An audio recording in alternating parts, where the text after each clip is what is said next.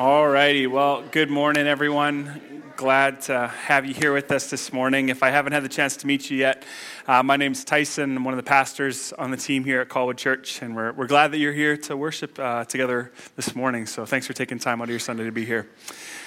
Uh, there was a new documentary that came out in July of this year on a 2015 scandal on the Canadian website called Ashley Madison. Now, if you're not familiar with that site, that is more than okay. It's probably actually even a good thing. Founded in Canada in 2002, Ashley Madison was an online dating service with the cavalier slogan, Life is short, have an affair. On the website's homepage, it said, Ashley Madison is the most famous name in infidelity and married dating. Have an affair today on Ashley Madison. Thousands of cheating wives and husbands sign up every day looking for an affair. With our affair guarantee package, we guarantee that you will find the perfect affair partner. Yeah, we're, we're just diving right in today, folks. Uh, Noel Biderman, uh, the former CEO of Ashley Madison's parent company, insisted that the site was actually romantic and maybe even good for families. Seated next to his wife Amanda on a Nightline documentary, he said, I see this as a platform to help people stay married. What I'm just trying to do is help people have a more perfect affair.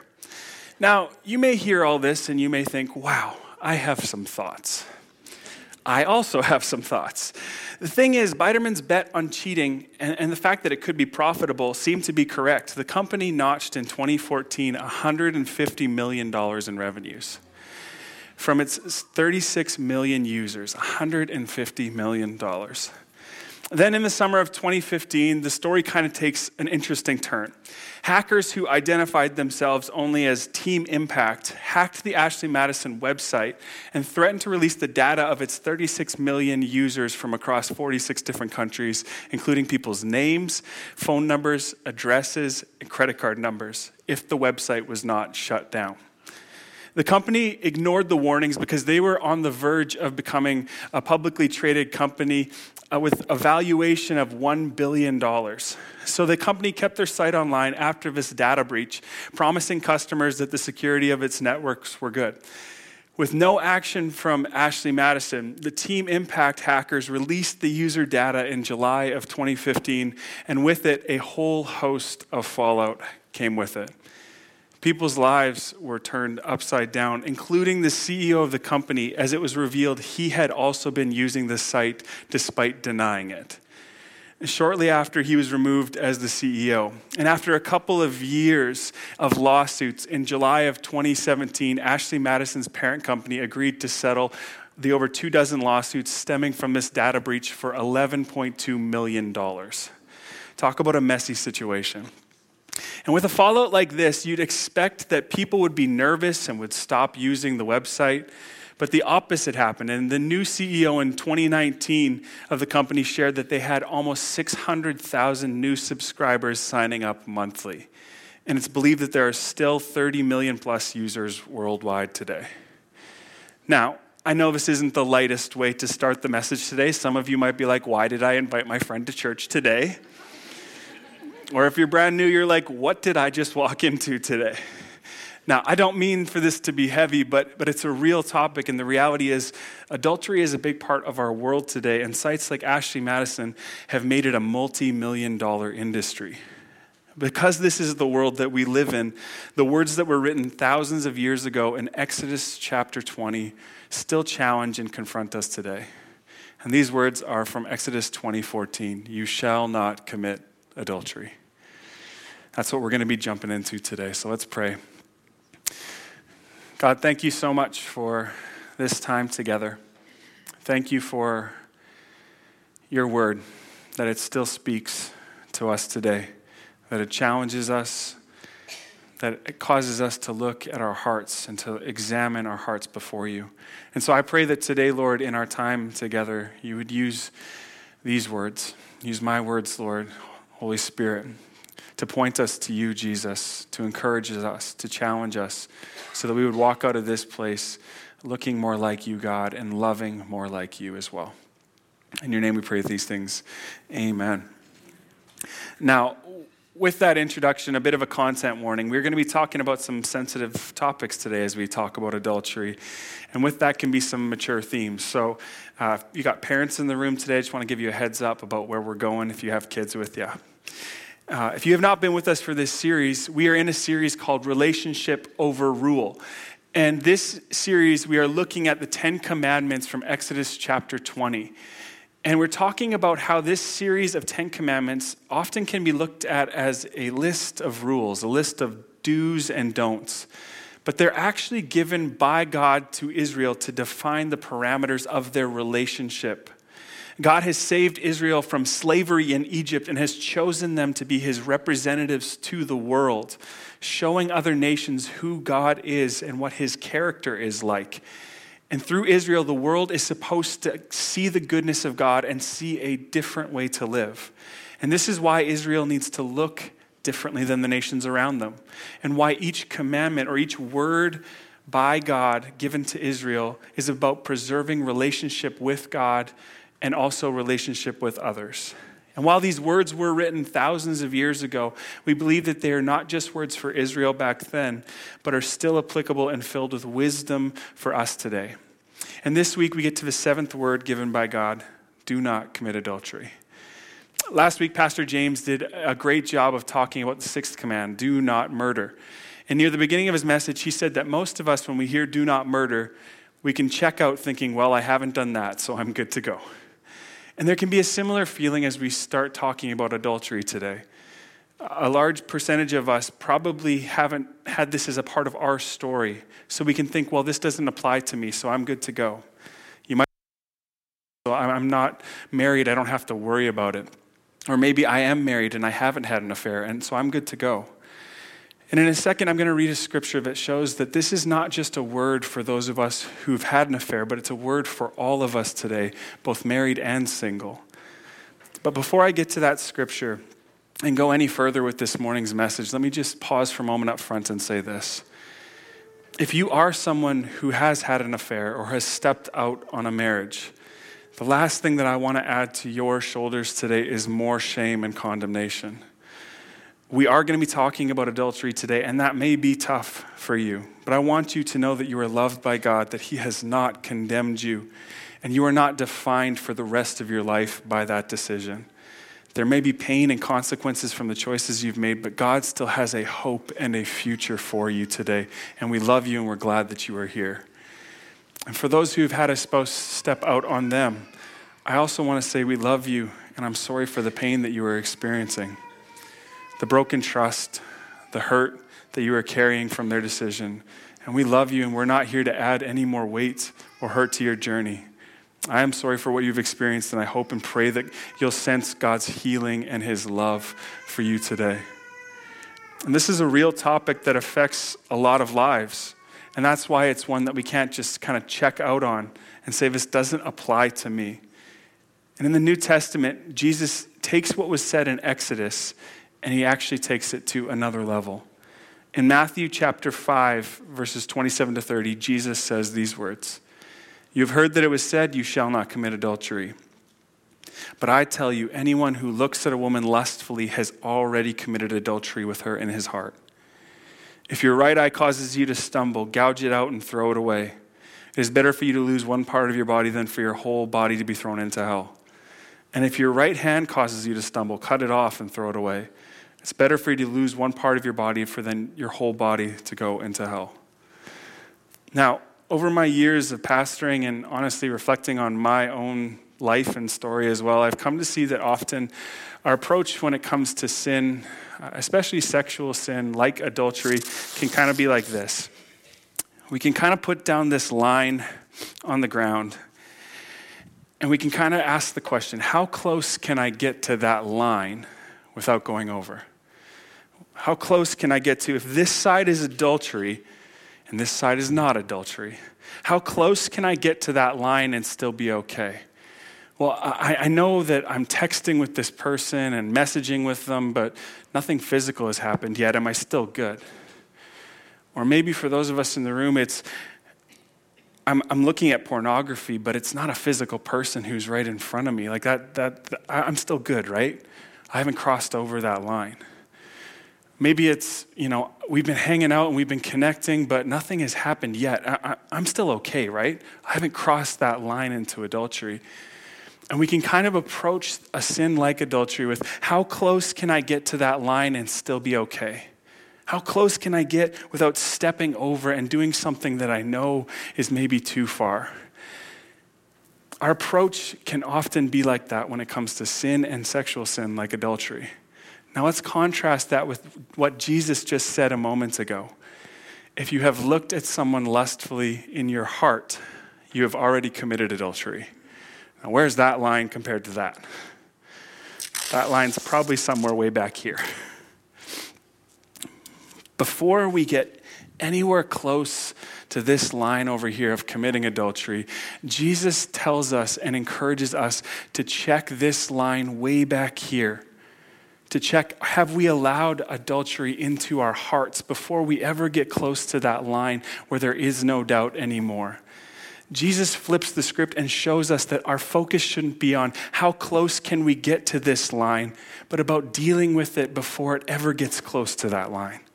And with moving the line, he also levels the playing field. It can be easy for those of us who have not had an affair to look at others who have and to judge them, to say, How could they have done that? Don't they know the hurt that it's causing? It can be so easy for us to judge and look at people. And Jesus moves that line back and levels the playing field and says to all of us today, You are no different if you are looking at others lustfully, even if nobody else sees it. And with this teaching, Jesus uproots some deep and important lies when it comes to adultery. Uh, the first one is this it's not just our actions that matter, our heart is where it starts. Before I was a pastor, during my time in Bible college, I would work in the summers uh, at a seniors home in Saskatoon. And one of the things that I would do when I worked at the seniors home was I was in charge of the landscaping and taking care of the lawns. And it's where I came to appreciate a nice green lawn. Is anybody with me on that? Which makes it so frustrating when you live in Victoria in the summer. Does anybody have a green lawn right now? It's like just fried here. If you have a green lawn, come tell me how you're doing it. But during my time working there, one of my supervisors told me when you're pulling a weed, make sure you get its roots or it will just grow back. Fast forward to this summer, and I have this massive weed in my backyard, and I didn't have time to really kind of properly go get it. And so I just kind of ripped the top of it off, thinking, okay, I dealt with it for now. Two weeks later, that thing is back with a vengeance, bigger than ever, and it's just massive in our backyard. Did I mention it's almost impossible to grow a perfect yard here? sometimes I think we can approach a topic like adultery similarly to trying to like get rid of a weed in our yard. We can attempt to keep ourselves from adultery with a behavioral modification approach. If I do these behaviors and don't do these behaviors, I'm going to be good to go. But the problem with this approach is, is it's kind of like cutting away the top part of the weed, but not getting the root of it. What Jesus is getting at in Matthew chapter 5 and what scripture teaches time and time again is that it's not just about our actions, the heart is the start. Matthew chapter 15 puts it this way For out of the heart evil comes sexual immorality, theft, false testimony, slander. Going back into the Old Testament, Proverbs chapter 4, it says, Above all else, guard your heart, for everything you do flows from it. From the heart comes everything. Adultery and crossing that line doesn't just happen, it starts in a place within us that no one else can see. I love the way that Pastor Albert Tate sums this idea up. He says, We commit adultery in our hearts before it shows up in our hands. And this is why Jesus cares so much and is so concerned with our hearts because our heart is where our thoughts, our words, and our actions all originate. It's also why Jesus moves that line back in Matthew chapter 5 to our hearts. It's not about how close I can get to that line, but about how much distance I can put between myself and that line so that my heart can stay pure and connected to God and to my spouse if I have one. To go back to the lawn in the weed illustration from a moment ago, like temptation, we can't control when a weed pops up in our lawn. Have you ever had a neighbor where you have a great lawn, but your neighbor doesn't care for their lawn and weeds just pop up from their lawn. It's a great neighbor. The easiest time, though, even though we can't control when weeds pop up in our lawn, the easiest time to deal with a weed is when it's small, when the root hasn't gone deep. It is so much easier to deal with a weed when it is tiny. And that is why Jesus invites us to deal with our lust and the small temptations that we have in our hearts. For our lives and our lawns, early care is best. Dealing with things when they are small is key, and that is what Jesus tells us when he says it all starts in the heart. The first lie that Jesus exposes with this teaching is that it's not just our actions that matter. He shows us that what is in our hearts counts too. The second lie that Jesus exposes is that adultery is not just physical or sexual, but it can be emotional as well. Because adultery starts in our hearts, it is not just what we do with our hands or our bodies, it is actually who we allow our hearts to become connected to or attached to. Not always, but often, before there is a physical affair, an emotional affair has taken place already. And usually, an emotional affair starts off innocently enough. You start talking with a coworker or a neighbor or an old classmate or someone that you met and you start connecting with them. And if you're being honest, a little part of you knows that your spouse, if they found out, or your significant other, might be a bit uncomfortable, but you don't think it's a big deal. There's nothing to it until there is. And you start to feel drawn to this person, and an attraction begins, and you start to share things with this person that you know you probably shouldn't be sharing.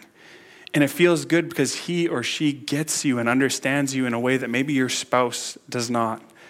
You might not be meeting up with this person to connect sexually, but you know that your spouse would be hurt if he or she found out, even if it isn't a full blown affair. Over time, if you're being really honest, you would say that your heart has begun to be connected to someone who is not your spouse. Now, you might be sitting there thinking, it's not an emotional affair. I'm just friends with this person. Am I not allowed to have friends of the opposite sex?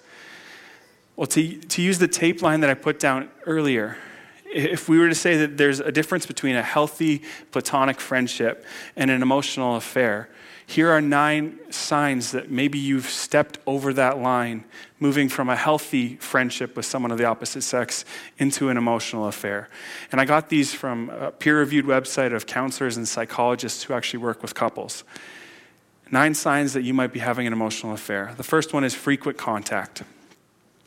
Are you texting with this person all the time? Are you calling this person all the time? Maybe it's at hours that you know it's not appropriate. Frequent sharing. When you have something good or bad happen in your life, is this the first person that comes to mind that you want to share with them before maybe your spouse?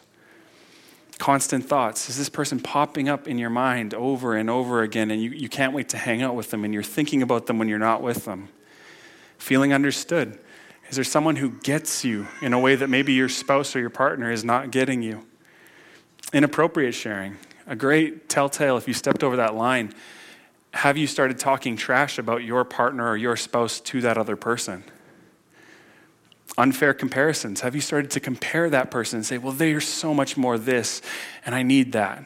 My partner or my spouse isn't that, and they're so much more gifted or, or great in that way.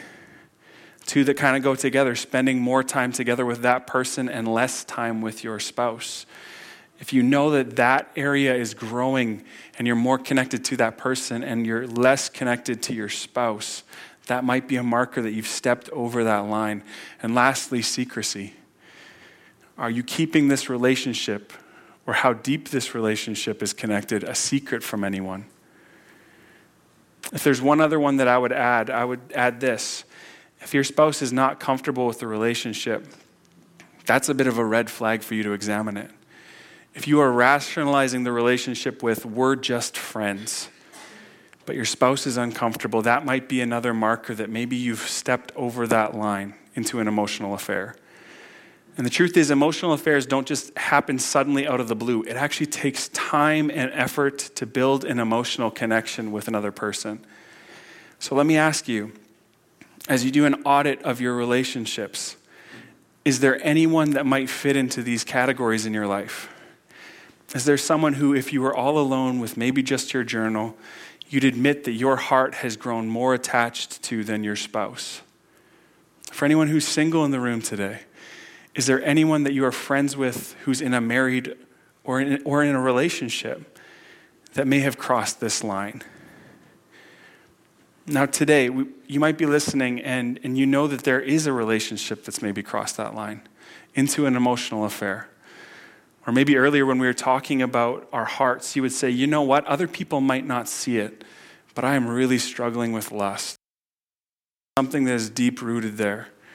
And in both cases, you might say you haven't crossed that line into physical adultery. But if the marker is where Jesus placed it, back in our hearts over here, what do we do about crossing that line? And this is where Jesus, again, is so helpful. Ready for his solution? Here it is. If your right eye causes you to stumble, gouge it out and throw it away. And if your right hand causes you to stumble, cut it off and throw it away. It's better for you to lose one part of your body than your whole body to go into hell. There you have it. Now, before we start pulling out knives and doing really rash things in the room today, I don't think that what Jesus is saying is that we should physically do that. Otherwise, there would be a whole lot of one eyed and one armed Christians out there. Our hands and our eyes don't cause us or make us sin. Removing them won't cure lust or the emotional affair that we've allowed into our hearts. But what Jesus is teaching is to take seriously and cut out things that are causing us to sin. If you know a certain relationship or situation or habit is leading you into sin, what would it take for you to remove it or to cut it out from your life? Maybe you know immediately where you are most tempted or what relationship needs to be cut out. Maybe it means you need to delete Instagram for a season because it's causing your heart to wander. Or maybe you're DMing with someone who's not your spouse and it's not an appropriate relationship. Maybe you're struggling with pornography and you know that you need to get rid of your computer or internet access at home or deal with it in a, in a more strict and severe way than you are right now because you're stuck in that cycle. I have a friend, one of my good friends, who was really deeply struggling with pornography, and he, he took these words from Jesus so seriously. What he did is he actually went back to a flip phone and he cut off his internet access at home because he said, I want to do whatever it takes to get out of this grip that pornography has on my life. He took it seriously and he said, I don't want to struggle with this anymore. And let me ask you this question Is there anything in your life that you know you need to, like a weed, cut it out at the root? And if there is something that comes to mind, let me ask you this follow up question What's your hesitation?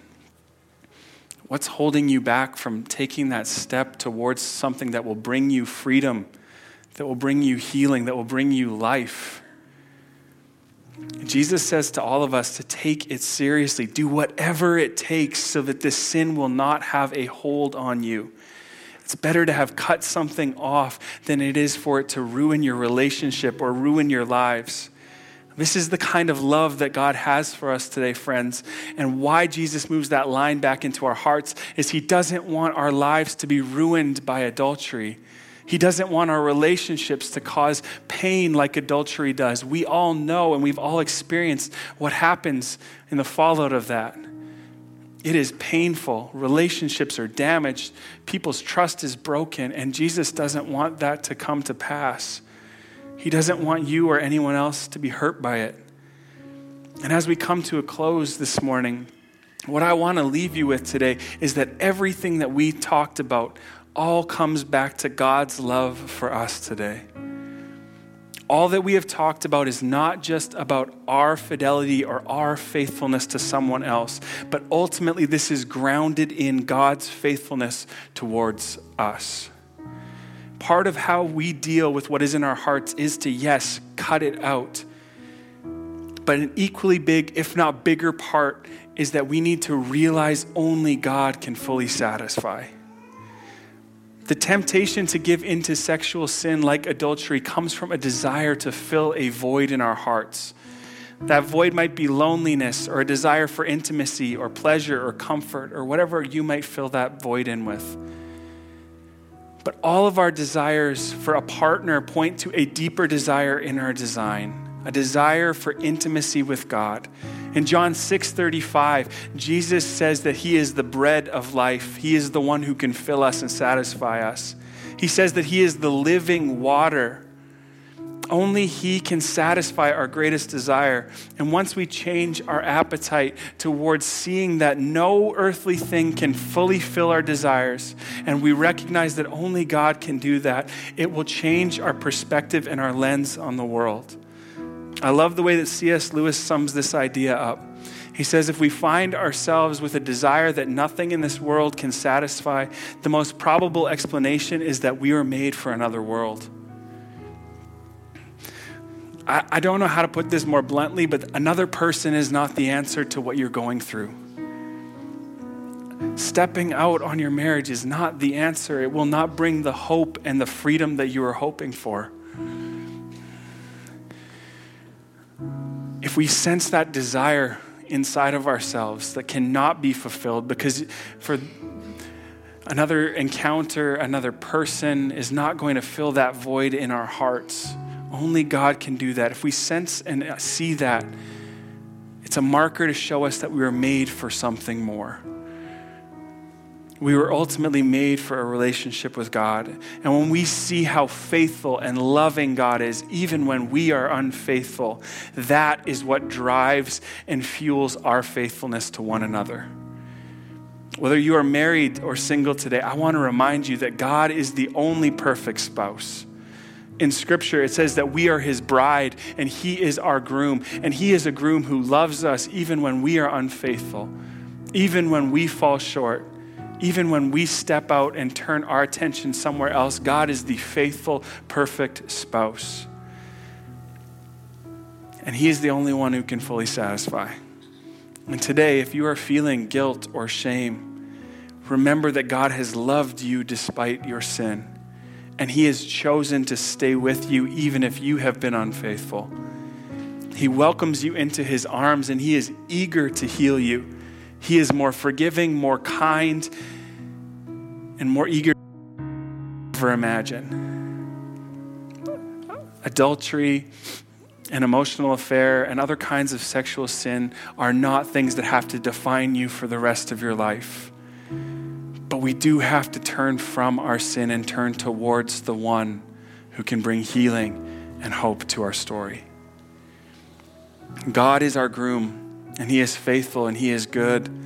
And that is why we, as His bride and His people, choose love through faithfulness instead of adultery because of the love that we have received, we return that kind of love to our spouses, to our partners, and to others. That kind of faithfulness is the type of faithfulness God has given to each one of us.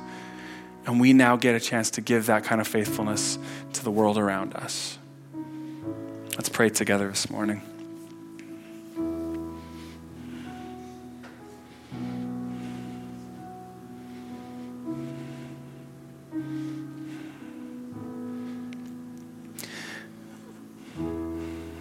as we were worshiping, the word that I just kept getting for this morning's gathering at the 11 was just this word of hope.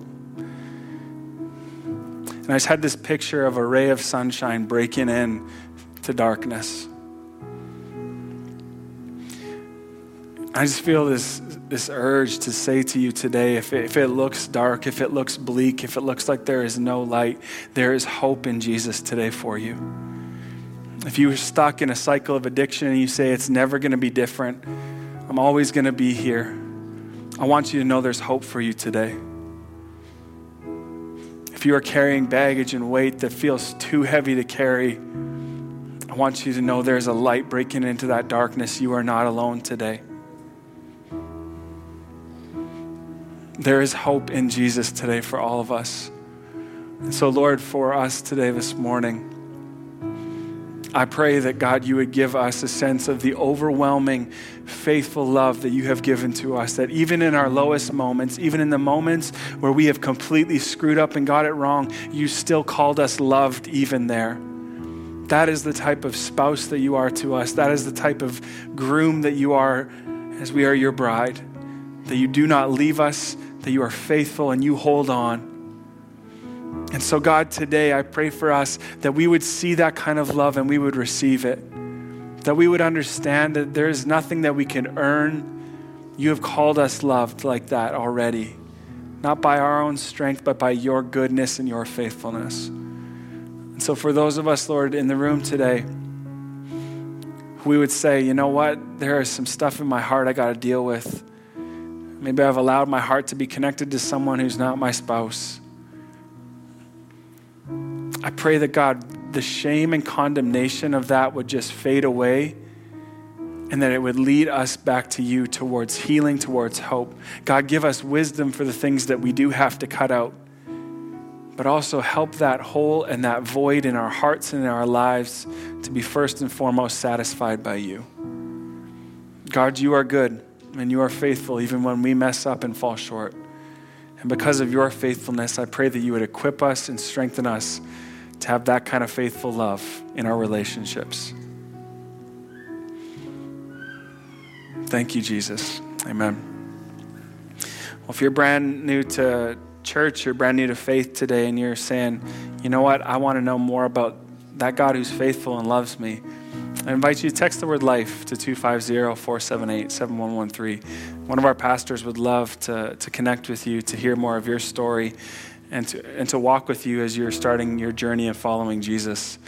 We're going to head out uh, into this week, church, and I want to encourage us let's head out and love faithfully like our God has loved us. Have an amazing week.